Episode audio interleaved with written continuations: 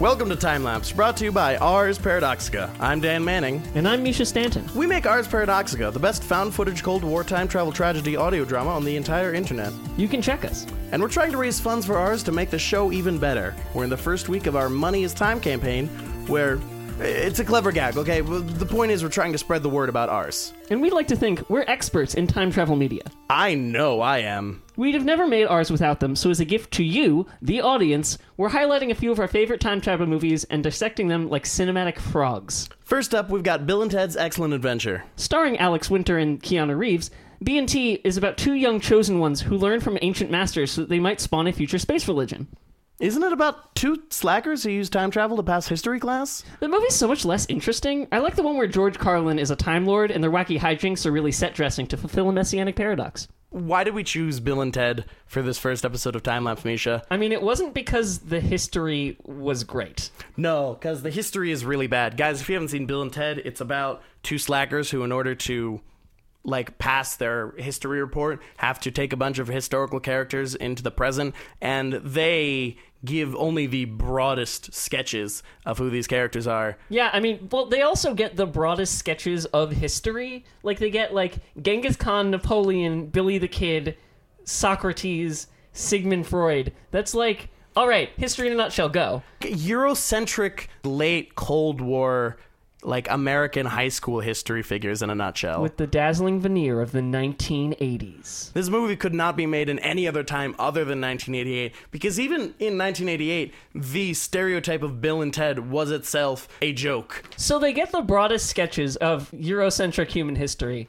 But, like, Napoleon is a short, irate man. He's not that short. He was not that short. He was he was tall for the time, and Some- there was some British propaganda. It's fine. It's fine. It's okay. But they also get like Socrates, who's just kind of a guy who can't speak English in a toga. Joan of Arc is like they really play up the teen girl. They, they don't ever do anything about her, you know, doing important historical things. They're just like, oh, she was a teenage girl. Let's teenage girl her. Genghis Khan is very rageful, which I guess is accurate for Genghis Khan. He tries to kill a mannequin with some sports equipment, also is arrested by the police and just goes with them. Yeah, that would never have happened. Yeah, right? Actually, though, my favorite historical portrayal in this movie is Abraham Lincoln because he is a smug son of a cop this whole time. Oh my god, he knows what's up. Yeah, well, because he sees himself on money. They take him to a mall the moment they get to 1988. He is on two very common denominations of money and is also in a country where he is president and they speak the language. Fun fact if you look on Bill and Ted, the more likely they speak contemporary English, the more intelligent the character is 100% of the time. That's bad writing, but letting it go. Letting it go. That's not the point. But he sees himself on money, and the whole time, just kind of sitting there like, I'm the president of the United States. He literally makes a four score and seven years ago joke. He must know that he's become the guy. The scene where Abraham Lincoln comes up and addresses the crowd and the crowd freaks out because it's it's Abraham Lincoln there. They freak out. It's kind of like the scene where they go to the future. So we didn't pick Bill and Ted for its historical accuracy. We certainly didn't pick it for its politics because women in this movie are just terrible. Oh, just yeah. nothing but objects. They fall in love with these princesses, and do you know what their names are? They're just the princesses. Yeah, they're just a couple princesses. and, literally like, they they only ever refer to them as the princesses in, in tandem, never as separate people. Yeah, they're just the princesses. And really, they only bring them along because Ted sees them from a window and is like, oh, they're hot. No, it's also because his future self says it to him at the beginning of the adventure. Okay, I can buy that. That's kind of an 11 minutes ago we twist that you find out you're going to be in love with someone, so you fall in love with them. Yeah. Uh, so it definitely wasn't for the politics. So why did we choose this movie first? Well, it's fun. Like, it's really fun. They don't ever get bogged down in any of the details. They yeah, are but we love to get bogged down in the details. Like, have you heard our show? But they have specific details near the middle to the end of the film. They really figure out how to use their time travel superpower well. They start saying, okay, we need to fix this thing. What about at the end of this movie, after we're done this, we take our time machine and set it up so that when we need to go through this impassable expanse, we can have it figured out we can do this impossible thing if we just do all the planning now when we need it and then remember to go back in the past and fix it. Yeah. I, I think that's really clever, solid concept. It's great. It has specifics to how its time travel works. It just doesn't let it get them down. Yeah, it's pretty much self consistent. I mean, Cracked went into the obligatory, oh, if these historical characters talked about their past with each other at all, that would probably drastically change their course in life because I feel like most of those people died violently. Abraham Lincoln. Did Genghis Khan die violently? Well, here's the thing about that, Daniel. In human history, the vast majority of humans have died violently. Fair enough. Point Mischa. Another thing I really like about this movie is it has at the same time a respect for a congruent and coherent timeline that fits together really well, and at the same time, a sheer reverence for history. Because Bill and Ted are the ideal characters to experience this because they are truly blank slates. So dumb. They're just exceptionally dumb. They're just beautifully, gloriously dumb. And I th- think this movie wouldn't be as good if they weren't as dumb as they were. It's true. We'll come back to that later. The last thing is that it just it really has fun. Like it takes time travel and just says, "We're just going to have fun." Bill and Ted would never come down with butterfly syndrome because they don't think about this at all. It just washes over them. They have a genius idea to go back and steal Ted's dad's keys because they're like, oh, that makes sense. Uh, like just some light bulb somewhere, some neuron fired in their brains. They just kind of zen out and let the time space continuum wash over them. Yeah, and they just kind of let it work. It's great. Yeah, it's, really fun. It's fun. It's a fun movie. It's it might be the most fun you can have with a time travel movie.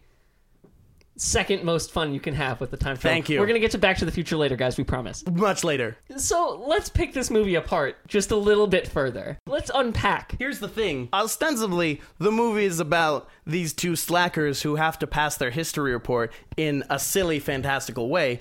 Also, the context for the movie is a totally separate narrative that is itself far more interesting than the original film. So on the surface. This is a movie about two radical dudes who are in some way connected to a messianic future space religion, such that it becomes important that they pass their history exam, and the future decides it's important enough to give them a time machine to actually do it. And it's just like a fun adventure where some dumb kids maybe learn a little bit about history. But If you take a second and think about it, this movie is crazy town banana pants. because the reason they need to pass their history class is because in the future, the band that these two kids create Wyld Stallyns! becomes the basis for all future society. Their central tenant, be excellent to each other, is how society functions 700 years in the future. So it becomes incredibly important to the safety of future society that these two idiots pass their history class, such that they decide it's necessary to bend the laws of physics to their whim to help these guys. I don't know if you've ever listened to Ars Paradoxica before, and I hope you do because it is a lovely show. But if you've listened to that show at all, I think you may have realized that time travel should be used at best very sparingly. Very sparingly. Anyway, they send George Carlin back in time so they can help out these kids. So, as far as they actually go back and interact with past historical figures, they don't really change a ton. It doesn't really seem to affect. Again, they're character they're caricatures of actual historical figures. So their interactions with the future and all these other historical figures from the future doesn't really seem to affect them. Actually, you could make the point that in the end, where all of these historical figures either talk about or demonstrate their skills, like Beethoven plays piano and Joan of Arc teaches Bill sword fighting, that they could have imparted their wisdom and the skill of these people, import all this ancient knowledge, which might have become the impetus for their future space cult. Because certainly the enthusiasm of the crowd, this could be the start of something big. That's not the point I was making. Okay, what is the point you were making?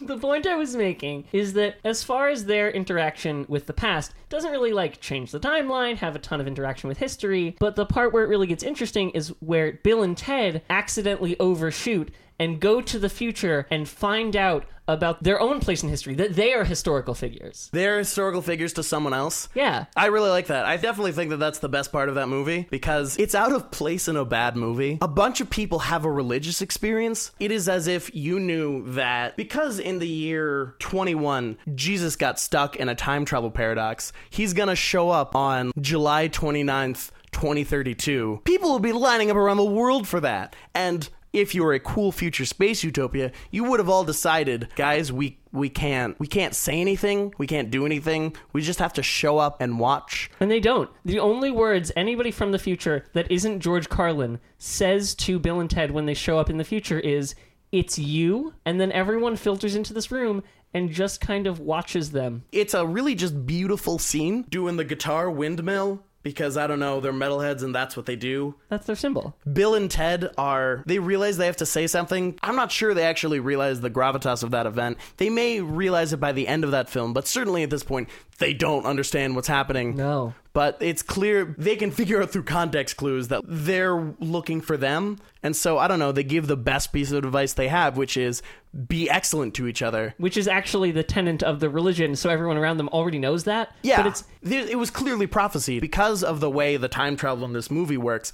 Everything that happens happens. So I'm sure at some point in the future, Bill and Ted, having started their super space religion, say, "Hey, we're going to show up at this place at this time." By the way, you guys are going to invent time travel. A spoiler alert! Just so you know, we'll be here. In fact, I am going to go back and say that their experience definitely kicked them off on starting a space religion. They wouldn't have done that unless they had an experience that proved that magic was real. Remember, in the sequel, they cheat death and hang out with God and meet aliens. I know, I'm disregarding the sequel. I like to think that they were already on track to be the space religion. The few times that the future people talk about their future space religion, they don't mention that like they were inspired by a visit to the future to see the space religion that is currently talking about this. What they say is these dudes were a band and they said be excellent to each other and that's what we do. So I really like to think coming back to what we were saying before, they were just kind of too dumb to understand what they were looking at. To be fair, at the end of the film, George Carlin does give them new guitars. They mentioned that they needed better instruments. He's really good at music, so he can teach them how to play, something they also don't know to, how to do. And he also bequeaths them the sex object princesses, who are also in the band, despite not having a place in the future space religion. Yeah, I don't know. I just think if the protagonists were any smarter, were just the intelligence of, eh, I would, I would hope most people. these guys are dumb. Like it's very clear that they're dumb. The whole point is they're failing a history class that literally requires them to know who Socrates and Napoleon were. Caesar was a salad dressing dude is a quote, is a real, that's a thing that one of them said. Right. But if they were protagonists with any more intelligence, I would think that at some point these people would question why is this man from the future showing up to help us? People fail history classes all the time. Why is it so important that we pass that someone gave us a time machine? And they would start to infer things, and then they would see the future, the space religion, and they'd go, "Oh, that's probably something to do with me. I'm probably important in the future." And it would it might change the course of that person's life from the way they otherwise would have lived it. But I like to think that Bill and Ted don't experience that. They just are confused by the future space religion and aren't equipped to comprehend what that means for them. So they have no choice but to carry on as they always do. I mean, think of the messianic narrative of that. Think about what it must be. Dogma goes into this a bit with Chris Rock as Jesus' brother, where he talks about, like, what if when you're a kid, you're growing up, and then an angel comes to you and says, Hey, you're gonna grow up, you're gonna make a following, everyone's gonna love you, you're the son of God, you're totally magic, and you're gonna get murdered by the state, and it's gonna be the best thing because it's gonna do all these wonderful things, but you have to die. I mean, it's it's heavy. It's definitely heavy, and I think it's great that these two guys can shoulder. Again, this movie is so great because they take something as weighty as time travel, as changing the past, as affecting timelines, which listeners of our show will know is a heavy topic. And they take it and they're just not equipped to to understand how heavy it is, so it's just not to them. Yeah. And they just they're able to just have fun. Yeah, that's they are gleeful in what they do. When they start getting really good at time travel, they go back in time and start coordinating things for themselves. They say like, "Oh, how are we going to get into this police station? What if I go back and steal my dad's keys?" And, "Oh, I need to distract my father. How am I going to do that? Let's set up a tape recorder with our voices. Let's do this and that." And then as they're going through, they get to the desk that they're going to, and then they see a printout saying, "Hey, good luck, Bill and Ted. How you doing?" It's perfectly exemplified right before the future versions of Bill and Ted have a conversation with their past selves right before the adventure. They say to themselves, Oh, we're about to have this conversation. What did we say?